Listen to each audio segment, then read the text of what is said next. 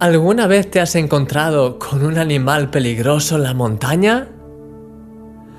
Una vez escuché a una autora de libros cristianos contando el testimonio de cómo se cruzó un día por el monte con un león de montaña.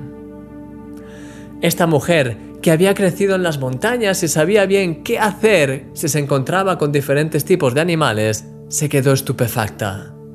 Su abuelo le había enseñado cuando era pequeña que si en algún momento veía a un león de montaña, estaba en serios apuros, ya que ese depredador solo se deja ver cuando está a punto de cazar a su presa.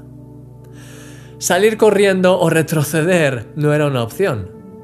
La única alternativa en ese caso era mantenerle la mirada con firmeza al león, clavar los pies en el suelo y alzar los brazos en posición de ataque. ¿Puedes imaginarte la situación?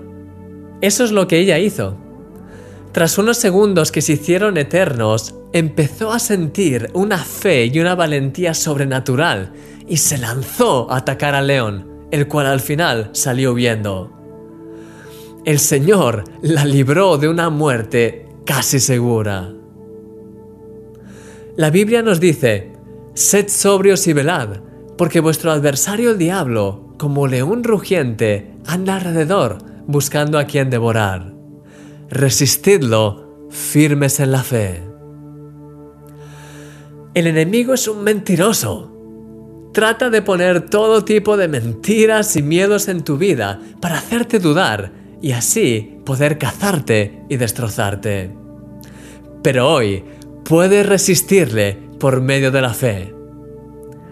Querido amigo, resiste firme ante el enemigo y sus mentiras.